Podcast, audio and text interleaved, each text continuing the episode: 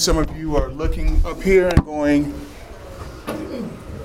what's happening? So, what's going on this week is what we like to call tag team teaching. So, Ron and Jean are taking uh, just taking this week off. They'll be back next week. We'll go ahead and finish continuing with the series that they're in. But um, I'm going to uh, come up here this week and bring something to you that the Lord has really been impressing on me. And most of you that know me, some of you don't know me, my name is Joe. There should be a woman over here named Leona, which is my lovely wife of 35 years. She'd be standing right here. Amen. But um, she is running her little hiney off, doing like a million things, praise the Lord, for the church, and no problem. So she sends her love, and um, we will move forward. So, how many of you have been to service this morning? Okay. So, you know that uh, we are in a season of change. Woo! We are in a season of change, and change is a good thing. Okay? It's a good thing, right? So, um, what I'd like to come with to uh, bring before you today is the greatest commandment out of Matthew 22 36. And you know that if you've been to service, if you've been around this church long enough, you know that our core value is based out of the great commandment that is in Matthew 22 36 or 40. Okay? And we've condensed that down. It says loving God, loving people. So I want to read that to you. Matthew 36, Matthew 22, 36 to 40. So uh, Pharisee said, Jesus, or teacher, which is the greatest commandment in the law? Jesus replied, Love the Lord your God with all your heart, with all your soul, and with all your mind. This is the first and the greatest commandment. The second commandment is like it love your neighbor as yourself. All the law and the prophets hang on these two commandments. So, what we're going to talk about today is that second commandment. And so Jesus says, Love your neighbor as yourself. So, as I was going through that this week and preparing for the teaching, I asked the Lord, I was like, okay, well, you could have just said, love your neighbor. Why did you say, love your neighbor as yourself? What's the reason? What's the reason that the as yourself, he added it? Okay, and later on in the regular in the other testaments in Galatians 5, Paul reiterates what Jesus said. And he talks about if you keep the royal law that is found in Scripture, love your neighbor as yourself, you are doing right. So there's a key there in as yourself. Because, you know, we read it through and we say, okay, well, I'm supposed to love God and I'm supposed to love others. But you know that Jesus was very intentional. Jesus never mentioned something that was not important. So when he added as yourself to the end of love your neighbor, that had to be important.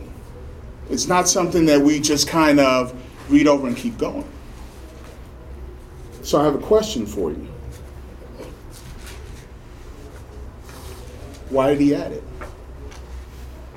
Don Marie? We love ourselves first. He wants us to put others in the first place.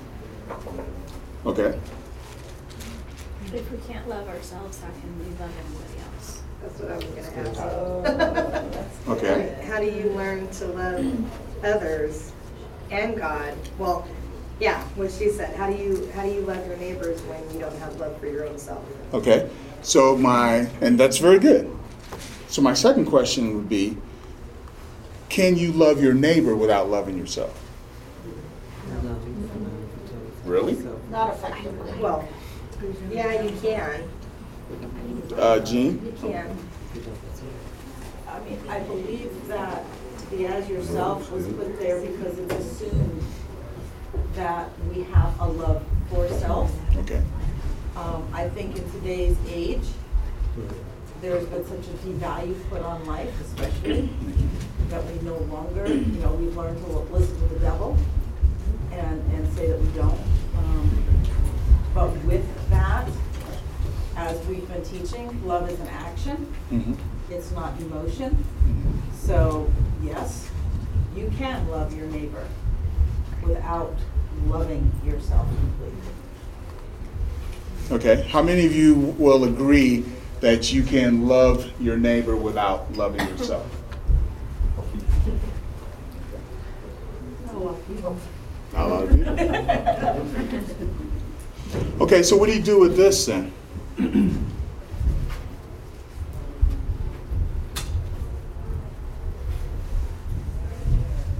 Are you saying for a fact that all of you love yourselves? Can you honestly, truly, in your heart, say that you love yourself? It's not a trick question. I'm not, I'm not, I'm not trying to, It's not some, This week we do. This week we do? Okay. All right. I think as far as what Jean's saying, love is an action. We feed ourselves, we clothe ourselves, we make sure that we're out of harm's way. That's a love for ourselves. That's an action, and we can do that for others. Okay. But what if you're broken inside? What if? I do all those things, but I know I'm still broken. What if? What if you're full of pain and bitterness and anger and resentment and you read that and it says, love your neighbor as yourself? And I can do that. And I help everybody and anybody who asks me. But when it comes to myself, I know that I'm still broken. And I can honestly say I don't love myself like I should. I know that God loves me. Mhm. I know that my family loves me and my friends love me. But I don't love me because I'm broken inside. Joe, Mhm. is it possible that as means at the same time as? Mhm. Because that's what it generally means in grammar. Mhm. So love others as, at the same time as you're loving yourself. Mhm. Does it mean, um, like, in the grammar sense, does it mean like, um, uh, It's a continual word. like, what I'm trying to say is, is it, I can't think, you know, like, um, do unto others as you would do unto yourself, is it like that? Well, it's, if we extend that out, it's do unto others at the same time as you are doing to yourself. And if it goes with Philippians two, do not only think of yourself, but think of others as more highly than yourself. And so, for, for me, when I see that verse, you know, um, do unto others as you would do unto yourself, or, or love your neighbor as yourself, I should be focused not only on myself, at the same time, I should also be concerned with the welfare of others. Okay. But I al- I also think that if we take each segment of the Great Commandment separately, Mhm. we're doing a disservice to that. Mhm. They're not separate statements. It's Mhm. not love your God, Mhm. love your neighbor, Mhm. love yourself. Mhm. We have to take that, it's love the Lord your God with all your heart and all your soul, and love your neighbor as yourself. And if we're taking the first commandment, the first part, you know, of that commandment, then our love for self and our love for neighbors through God, through His eyes, through His perspective, is what it needs to be. So when we say, oh, I know other people love me, and I don't mean to pick on you because I- I've been guilty of saying the same thing, but when we say, you know, it's like, well, I know God loves me, and I know, you know, others love me, but I can't love myself we're putting our judgment above God's judgment, which is the first commandment. Mhm. So we're getting it out of perspective and our eyes now become focused on us rather than on the Lord, Mm-hmm. Mm-hmm. which means that we're looking at the statement wrong, my perspective. Well, right, and, and that's why Jesus put it exactly the way he did. Dave? You know, one of the things I thought of, is- or as I reflect back when I heard that verse, was always in the framework of loving yourself as a evidence of pride or ego or arrogance almost. Mm-hmm. So those things are frowned upon and not, and can be taken to an extreme. So I always looked at it as, no, you can't love yourself as in think you're so great, be arrogant and prideful. Um, but if you, you if you add that in there, then now all of a sudden you can't do that with other people. And so maybe it's not really understanding what. Okay. Let me try. Um,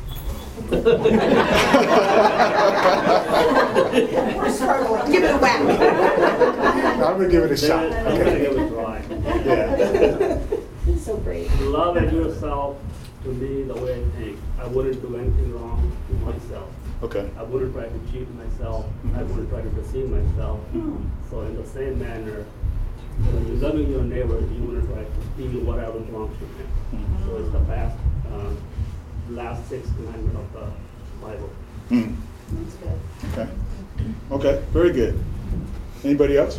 Um, what first came to my mind was the scripture in Ephesians five twenty-nine, and it confirms what Ann was saying about, it says, no man hath ever hated his own body, but feeds it and nourishes and cares for it. Mhm. And I, I thought that was what God is referring to. Okay, good. What if someone took that literally when it says, love your neighbor as yourself? Like, oh, I hate myself. I steal from myself. I cheat myself bad. So is it okay to go do that to my neighbor then? And the answer the wrong in definition of love. Yes. So, yeah, very, very not much. loving. Yeah. Well, well, but I. Doing it. I see what I see what Elaine is saying because one of the things that we have to to realize and the way that a lot of people react in the world is if my life has no value, then your life has no value. Yeah. Right? So when you look at it from that from the world perspective, it's very much the way the world runs. That's why the conditional love is actually the, what the world runs on. So if you do if you do what I think you ought to do and if you're nice and you treat me right and you do all that, then you're deserving of my love. If you don't, then you don't deserve my love. That's not love, that's manipulation. There's no such thing, there's no such thing as conditional love. Okay? Uh, answer to Elaine's? sister right here. The Bible is written to children of God, the one who are converted. They are the, they are going to follow the, the word of God. Uh, just like Jesus said, wise is the person who hears my words and do what they say. Mhm. And the foolish is the man who hears and goes Yeah, out the door, do it. then ignores it. So the person in the word doesn't know the word of the Lord yet. He might come to know the Lord later on in his life, then he will learn. Just like all of us. Mhm. When the Lord works in our heart, we confess, we repent, then we try to live by the word. Okay. Okay. All right, good. So, Gene makes a very good point that that whole greatest commandment, love the Lord your God, love your neighbor as yourself, is all intertwined. They can't be separated. But, but, I believe what Jesus is saying when he says, love your neighbor as yourself. Jesus is actually telling you that he wants you to love yourself. Right? If he says to you, that I want you to love your neighbor as yourself. He's really telling you in there, I want you to love yourself. That's why I asked you the question do you really love yourself? Because here's the thing you can, because love is an action, okay? You can, I can tell you things that you can do that will look like love. And you can go out into the world and you can do those things that look like love. Okay? But you can come home and you can look in the mirror and you can look at every bad thing, every place that you failed, every place that you didn't think that you were good enough, every place that you didn't think that you, that you think you ought to be better, right? And you can say that I don't really love myself. But what Jesus is telling you is he wants you to love yourself. And from here, there is an assumption being made in the Great Commandment. The assumption is this three bullet points. First one is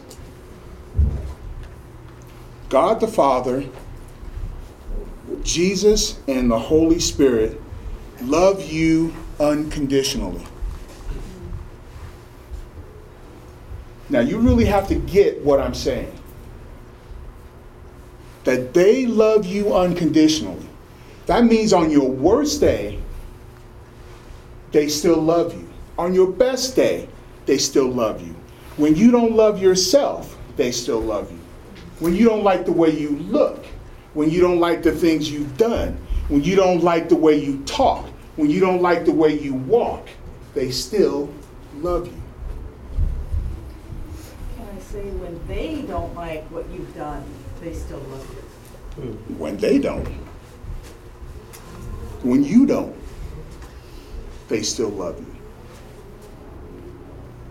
This is critical to get because we as human beings all know our flaws. Because when we look in the mirror, if I ask you what you think about yourself, most times you're going to start giving me a list of places that you fall short. And sometimes we equate that with how God sees us. Because if we're falling short, and I I don't really like where I am, and I don't like what I'm doing, God must look must be that way. God must see that. And this is for somebody in here today. Look, when you fall short, when you sin, okay? Let's say this is your sin. Johnny, can you come up here for a minute?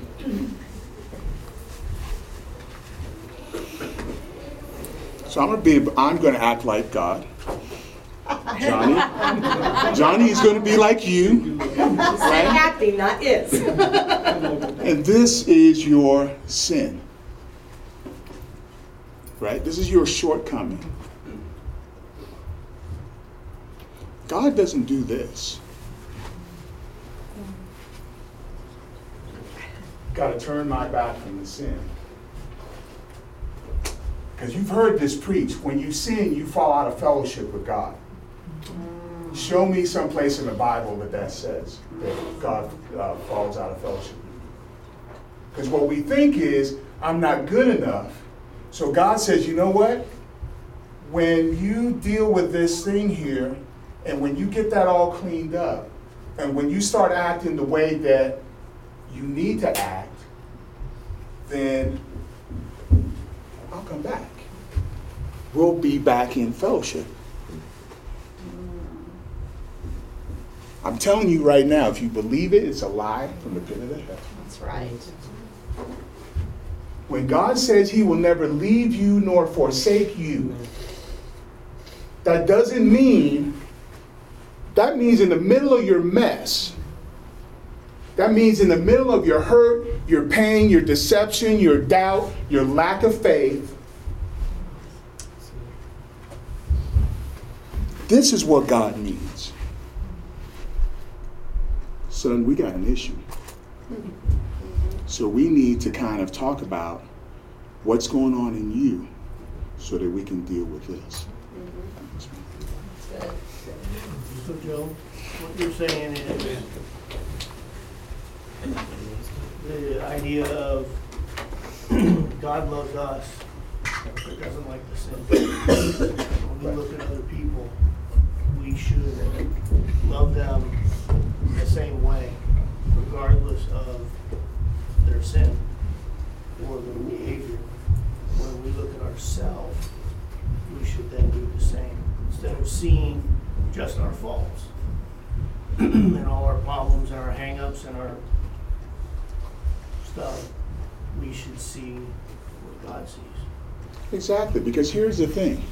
Isn't it interesting that Jesus says, When I leave, I will send you one that will help you? He's called the helper and the comforter. Why is he called that? Because we don't have Duh. ourselves. Thank you, because at some point, God knows you're going to need help in your life. and when you look in the mirror. when you look in the mirror and you don't like yourself and you don't like what you just did and you don't like how you're feeling, you're going to need some comfort, right there. right? This might go without saying, but can you just address, you said, you know, we've probably heard this preached, that sin separates us from God. Can you kind of address that about, um, you know, Where that came from? I think where it came from was when Jesus was on the cross and he said, My God, my God, why hast thou forsaken me? And at that time, people preached that God could not look on the sin that Jesus was carrying, mm. so he turned his face away from mm. Jesus. I challenge you to study that. I challenge you to study that. Because what I believe Jesus was saying was Jesus came and he lived our life and he took our place. We were the ones that developed the cross. We were the ones that developed the human torture. We were the ones that developed that. And as him being fully God and fully man, when he was on that cross, he was representing all of us. And we, since the beginning of time, have felt forsaken. We, the ones, have been suffering sin. We, the ones, have been suffering day after day with what's been going on in the world. So when he said, My God, my God, why hast thou forsaken? He was speaking for us, not for him. Because I don't believe that at any time the Godhead separated itself. Because what you're telling me is that if that's really what happened, then there had to be a separation at some point in the Godhead, right? Because he says that he turned away.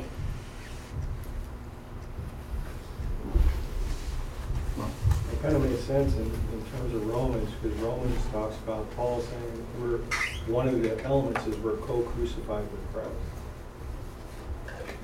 And if, we- if, if we, if we embrace that for what it says as children, that means we are crucified at the same time Christ was, we're co-crucified with him. So what you're saying would make sense because so many people, Jesus is speaking, like you said, for us. He's speaking for those all who of have us. been co-crucified with him. And he's on the cross suffering. So help me, help me out when I, I mean, try to understand what I'm saying. So you're saying when, like when Johnny was up there, you're saying that he didn't separate himself when the problem arose. He was still right there saying, we have a problem, we need to fix this. But then you're saying when Jesus was on the cross, he couldn't take the pain and, and the suffering, so he looked away. So you're saying that, well, to me, it sounds like even though you know, he couldn't stand to see what Jesus, gosh, what am I Scripture doesn't say? say that though, does it? Yeah, and, and, and so yeah, so let me be so let me be clear. But to me, it's like when, when you said that, you know, um, we developed all the, the things that happened that he Mhm. took, you know, that he um, suffered for us. To me, it just sounds like it's our faith that, you know, um, God, I had it when you were speaking, sorry. Um, Okay, like for instance, when I say I'm broken inside and you're saying Jesus loves me no matter what, God Mhm. loves me no matter what. Mhm. Maybe it's our faith that doesn't believe that per se than us believing that. Do you, does that make sense? Like we don't, like maybe I don't have faith enough to, to really. Okay, but here here's here's the point. Okay, here's the point. The fact that Jesus loves you unconditionally has nothing to do with your faith. See what I'm saying? That particular point has nothing to do with your faith. Because Jesus isn't saying, if you have more faith in me, you'll love me. Now, there is a scripture that says, without faith, it's impossible to please God. Okay? That's in a different context. I'm talking specifically about the context that God loves you unconditionally. Period. End of sentence. Right? So, whatever you do or don't do, whatever you feel or don't feel, whatever you say or don't say is irrelevant from the standpoint that He loves you unconditionally. Can you address the, um, you know, the four spiritual laws talks about a separation?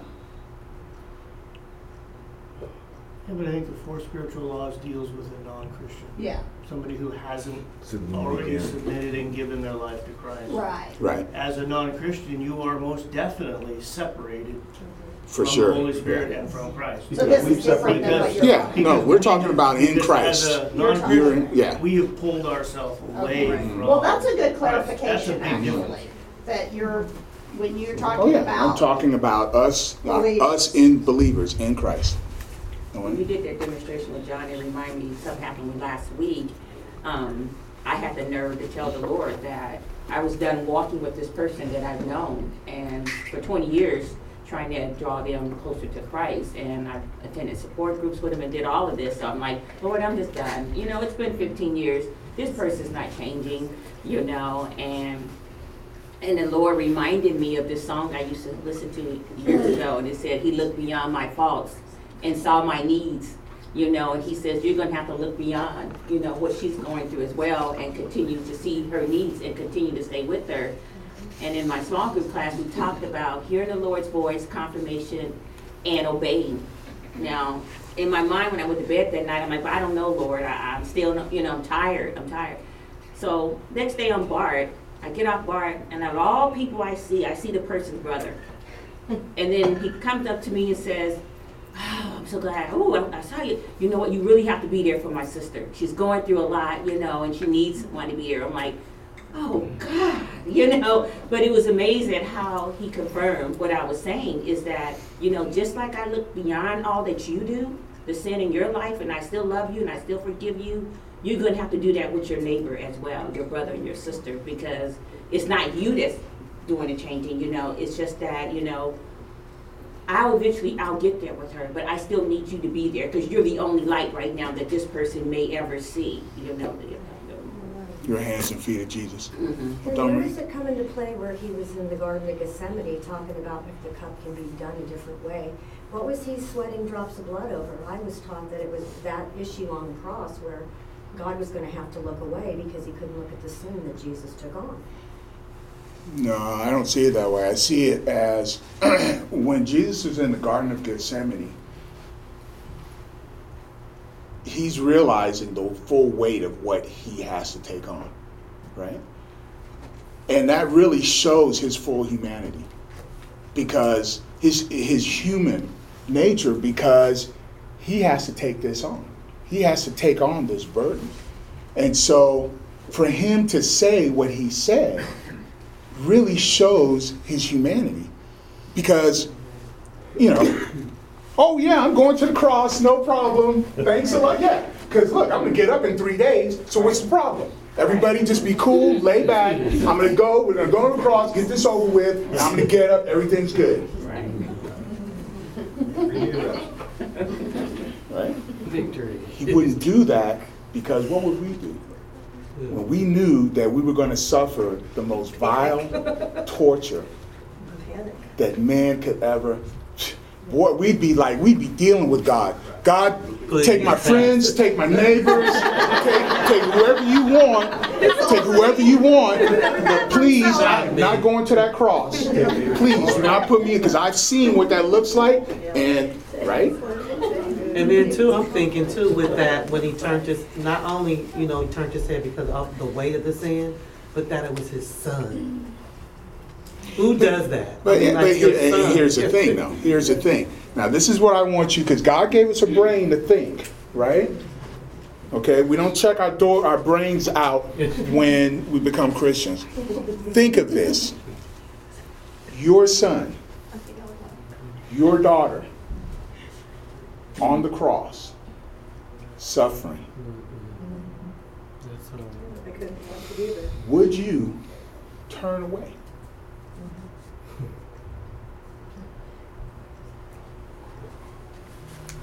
I don't think so. We might close our eyes, but I don't think we'd turn away. I know we wouldn't turn away. We wouldn't leave. Yeah. Right? Right. Go up there. We wouldn't leave. That's right. Go check. Like Mary was You know, uh, some of what we've been talking about, keep in mind, we've gone through generations of being taught certain things in certain ways. And whether it be Joe and Leona, Gene or I, or a pastor from the pulpit,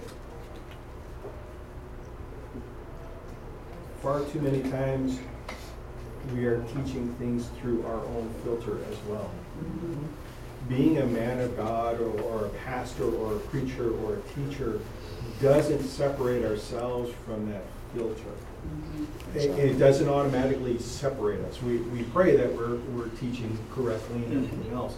But there are, you know, I was sitting in a class one time where the te- in, instructors, I, I can't find that verse, The class was filled with pastors. successful pastors that had thriving churches.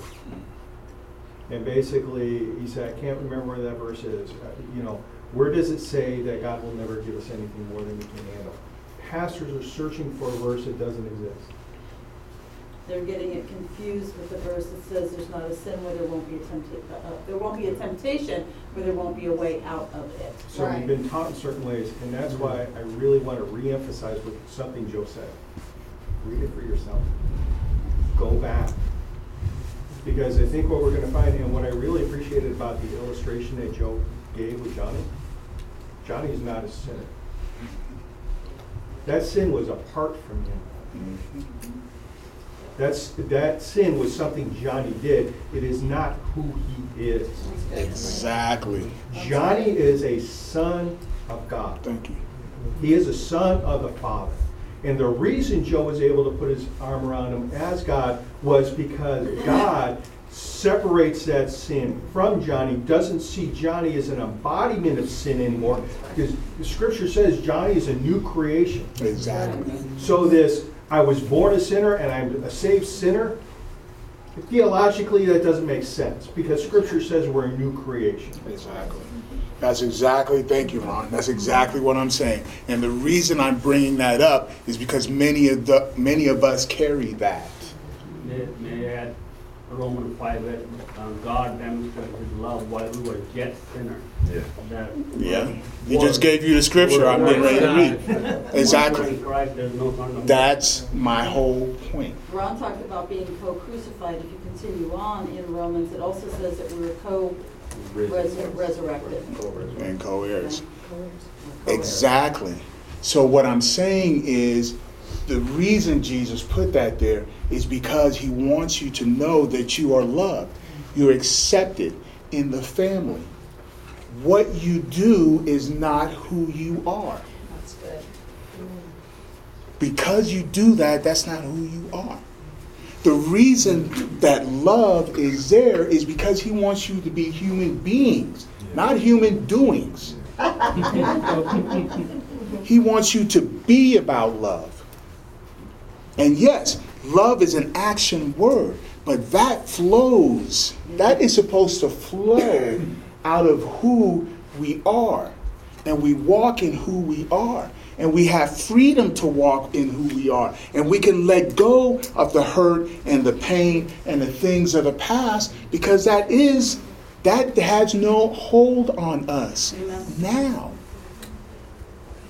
Quick You wanna- Yeah. You know, that's so important to, you know, um, when, when it says to love your neighbor as yourself, is that, you know, in John, it talks about God enlightened everyone that came to the world. And I believe that that enlightenment is that I love you. Mm-hmm.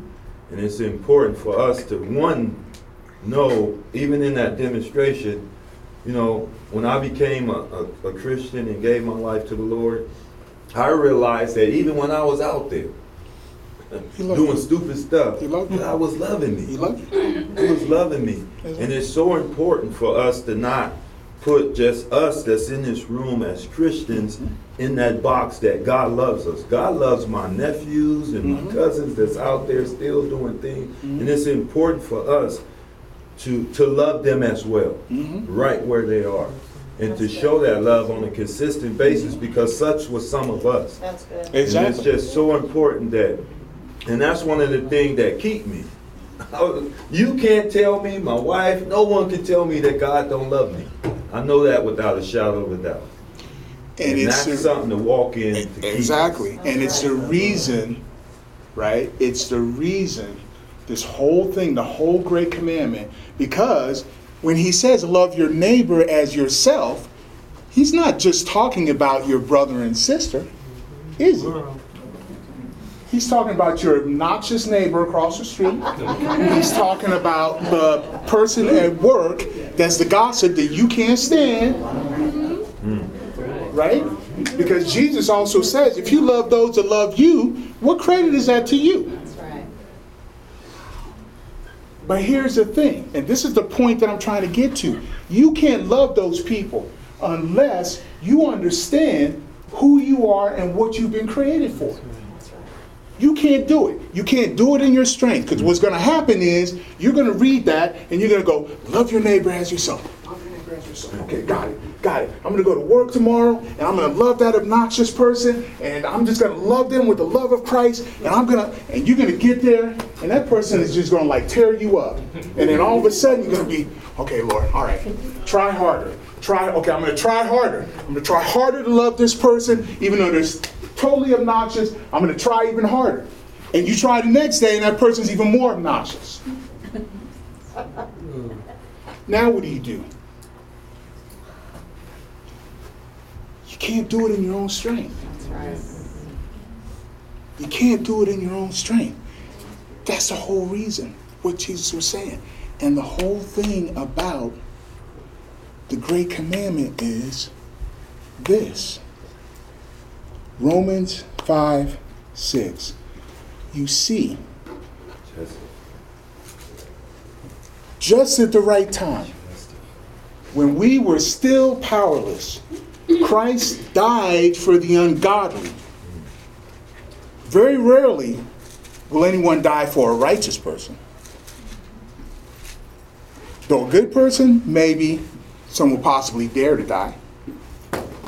But God demonstrates his own love in this that while we were yet sinners, Christ died for us.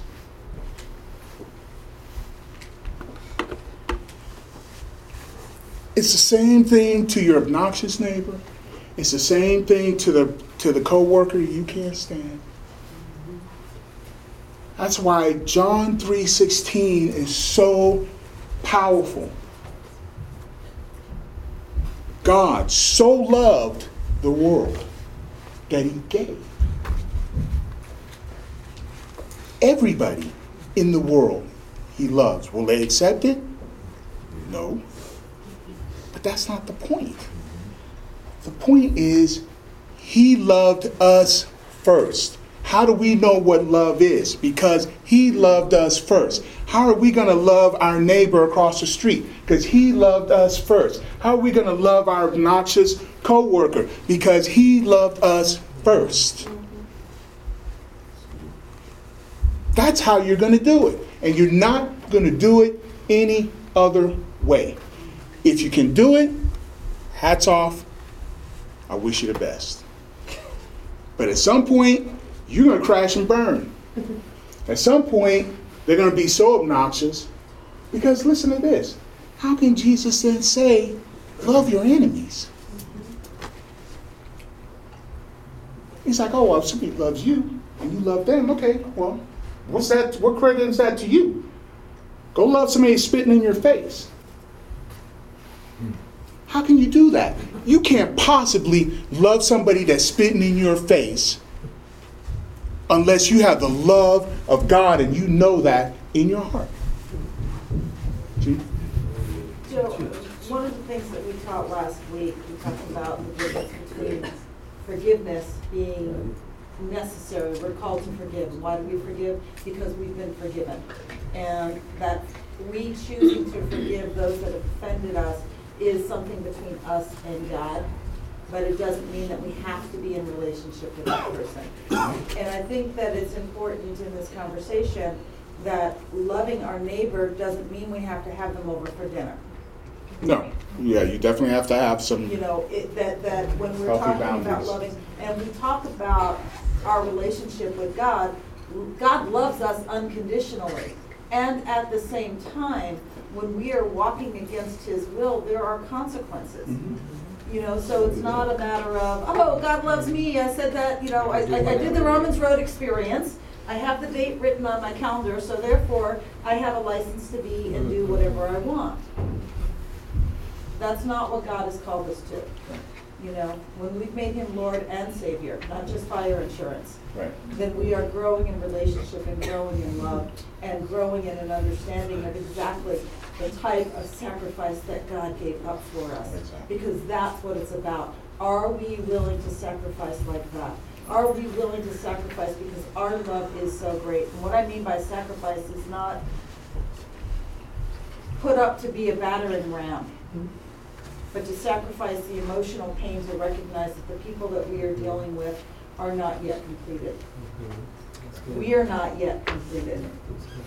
And in that process, God still loves us and He still wants to grow us. He wants to grow the obnoxious neighbor across the Mhm. street. Mhm. He wants to grow the obnoxious people that are living in our home, okay, He- including me, okay? Yeah. And, and in that process, so there are consequences. Oh yeah, most most definitely, and thank you for bringing that out because, you know, Paul said, in the freedom that we have, is that a freedom to sin? Is that a freedom to just live any way we want? You know, because God loves us unconditionally, I can just go out and do whatever I want, and oh, you know, God loves me unconditionally, so you know, you know, God, yeah, you and me got it real good. You know, hey, okay, I threw a bender on last night. You know, whatever, we're real, we're good. You know, the love gives you the freedom to live the way He wants you to live. That's what the freedom is for. The freedom is for to live the way He desires you to live in intimate relationship with Him. Not to go out and, you know, do whatever you think you can do and just. Anyway, I'll leave that. what's gonna equip you to be able to love that person, and that was one of your first bullet points, is, um, the Holy Spirit is what is gonna give you the strength to be able to, you know, have more love for that person the next day, you know, and through prayer, you know, asking God to give you, to, you know, refuel you for the next day, and the daily devotional time in your prayer closet, on your knees, and having the Holy Spirit, the comforter, the strength that strengthens you to get to the point where you can be able to do this, because in your flesh you cannot. I agree with that if that's your desire to do so. If that's your de- desire to do so. Because the Holy Spirit won't hijack you and make you love anybody. You know, and you know, I'm we're always real in this class and I'm always gonna be real with you. I know a ton of Christians that know more scripture than I know all of you know together. And they abuse their wives. They cheat on their wives. They read the word. They get up in the pulpit and cheat and, and preach every Sunday. They got the Holy Spirit in them. They'll preach a message that'll have you on your knees in five minutes. But then they go home cheat on their wife. Or beat her. Or worse. This all has to do, people, with what we really want out of life because the Holy Spirit will take you as far as you want to go, even further. But if you don't want to go there, he ain't dragging you. Remember, I told you before, there's nobody in heaven that is there because they just got drugged there. Oh, okay, I guess I got no choice. I got to go to heaven. I, mean, I got to sit around with the angels. I got to walk on the streets of gold. Okay, I guess if there's no other choice, I guess that's what I'm going to do. Everybody that goes there wants to be there. Everybody that goes there wants to see the face of God. Everybody wants to go there wants to be in relationship. Right? Choice. Right? We have to choose. Okay, I'm going to wrap up. So, the crux of everything I've been saying, and what God wants you to know, is that we were created out of love, for love, to love. I say that again. We were created out of love, for love, to love. God is love. This whole thing's about love. From Genesis to Revelation, it's about love. It's about getting us to understand that we're loved unconditionally. Right? Do you know God created you, each one of you individually, because He wanted somebody to love? He wanted someone to love, so He created you. Every face I'm looking in here is totally different. Every color, every size, every gender, every. All of you are totally unique from each other. He created you, you, you, you, you, specifically because He wanted someone to love. You know, it wasn't like Jesus, the Holy Spirit, and God was sitting around saying, you know, you've been here for eternity. We're not really doing anything. Anybody got any ideas? and God says, well, you know what? I was playing around with this idea of like creating these like humans and like building this like little planet and like putting these humans on these little planet and we just kind of see what happens. And Jesus goes, yeah, that sounds good to me. We got all eternity. You got nothing else better to do.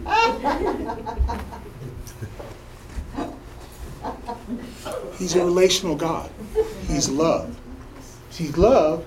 He has to have something that's the object of his love. Right?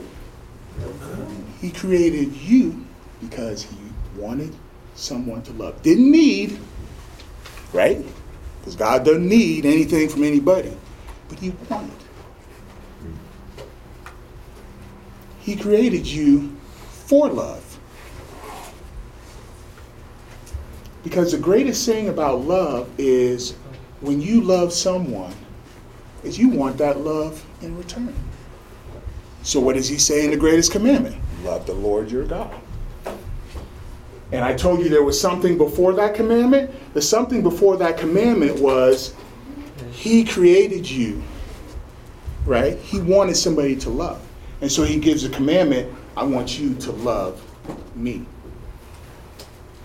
And you think about it from a, from a parent's standpoint, right? So when you get together and you want to have kids, You know, you don't say to your spouse, okay, well, let's have a baby.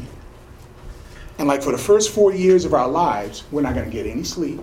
We're not going to do anything. We're going to give our whole lives to this baby. This baby's going to grow up, okay? We're going to be cleaning poopy diapers like for till like 10. Then they're going to be a teenager. They're going to be rebelling, right? They're going to be rebelling. We're going to go through this whole big mess. Then they're probably going to go to college. We're going to spend our whole life savings sending this kid to college. Then when the kid gets out of college, they're going to go, you know what? The thing I got the degree in, I don't really want to do. So then you're going to spend the 20s with them having one foot in the house and one foot out of the house. And then I tell you don't change my room into a library because I just might be back. Doesn't that sound great? Doesn't that sound like fun? Let's do it. No, you didn't do it for that. You know what? Because God's creative love is in you. And when the two of you got together, you wanted to have this little baby that the two of you could love. And you were willing to do all that stuff. You're willing to go through all the heartache, willing to go through all the pain. Because you had this gift from God that you could love. And you know what?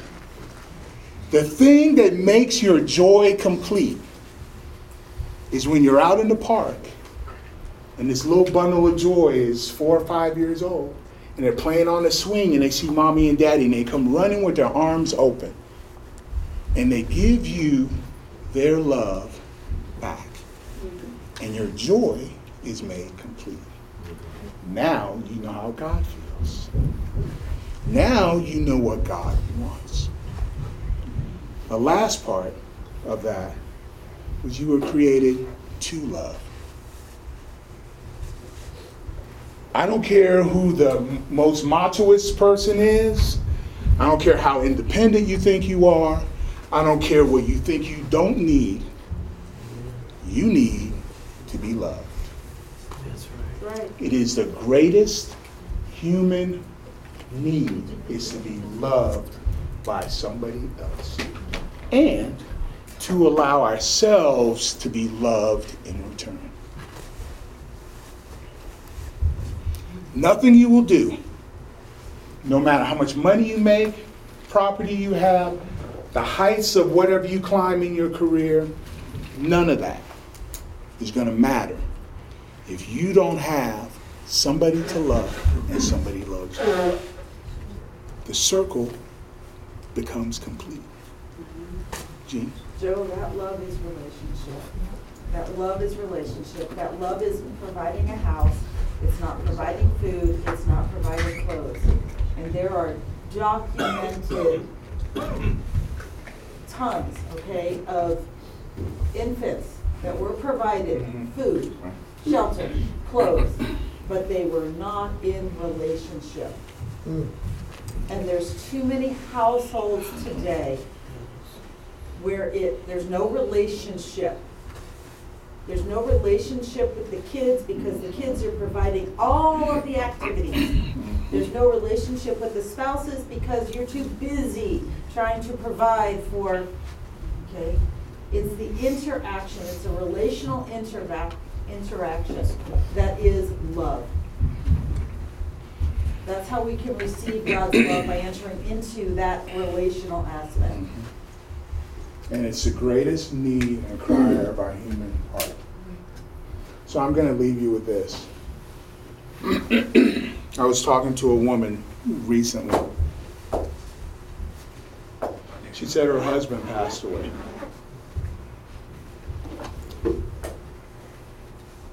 And her husband wasn't really interested in relationship. She was, he wasn't. She loved God and she kept loving him. And he got sick. And just as he was starting to get a glimpse of what love, what relationship is really like. He passed away. And her heart is broken. Because she was like, we had so many years together, so many things we could have done, so many experiences that we could have had. But he waited till it was too late. Okay? Today, now, is a time to love. Is there somebody that you got to call and say, you know what? I haven't said this in a long time, but you know what? I thank God for you. I love you. I appreciate you. I'm glad that you're in my life. I'm glad for the things that you that you have given me, the things that you show me. And I know it's not all perfect. I know it's not that. But I just want to let you know that I love you. This last time you said that to your spouse, your mother, your brother.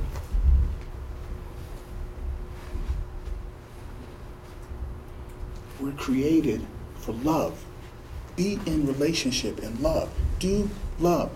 Whatever you got going else going is not as important as that. Don't let the pride, don't let the, you know, well, if that person come and call me first and then, you know, blah, blah, blah, blah, then I'll say such a. Remember, you were created out of love, for love, to love. That's it. That's it. Let all that other junk go. Gene is right. There's just we got we're too tied up in all this other stuff. We're too tied up in all this other stuff. Life's pulling us all over the place. Nothing means more in the world than your relationships.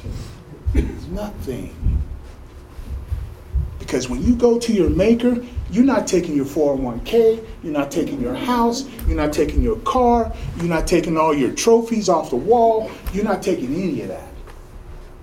You're going to stand before your maker, and your maker is going to ask you one question Did you love like I wanted you to love?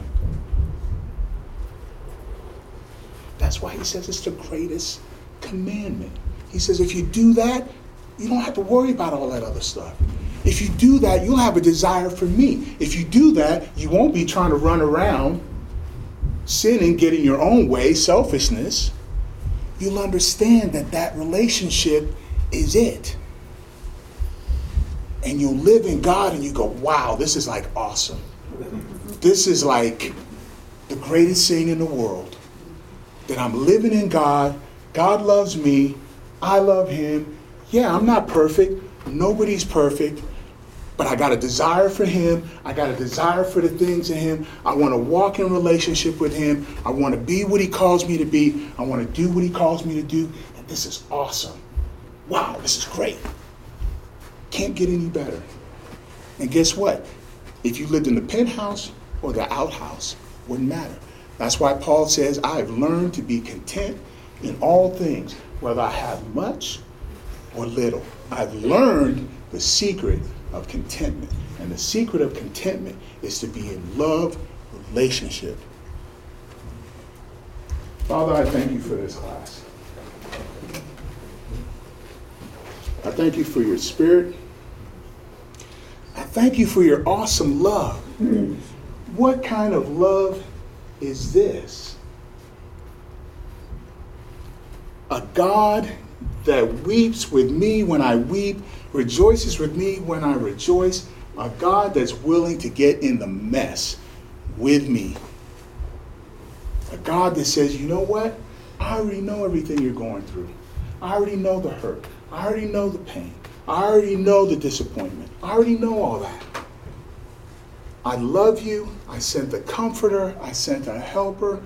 I want you to walk through so that your joy will be complete in fullness of love in me. And I can overflow your heart with that love, and you can go out and you can love. Not in your own strength, but in the love that I pour into you. Father, I just thank you for this word. I thank you for these hearts. Father, I pray that this word has gone out and done what it was that you wanted it to do. And I just pray that, Lord, that each of us leaving here today, Father, would have a new perspective. That, Father, that we can look in the mirror and say, you know what, God? Yeah, I've got issues like everybody else. And God, there's this journey we're working on together. But God, you're an awesome God. And I just love you. And thank you for loving me, the little, low, and perfect me. Thank you for loving me. Thank you for creating me because you wanted to love me. And God, I want to love you. We give you all the glory and honor and praise that you're due. It's in Jesus' name we pray. Amen.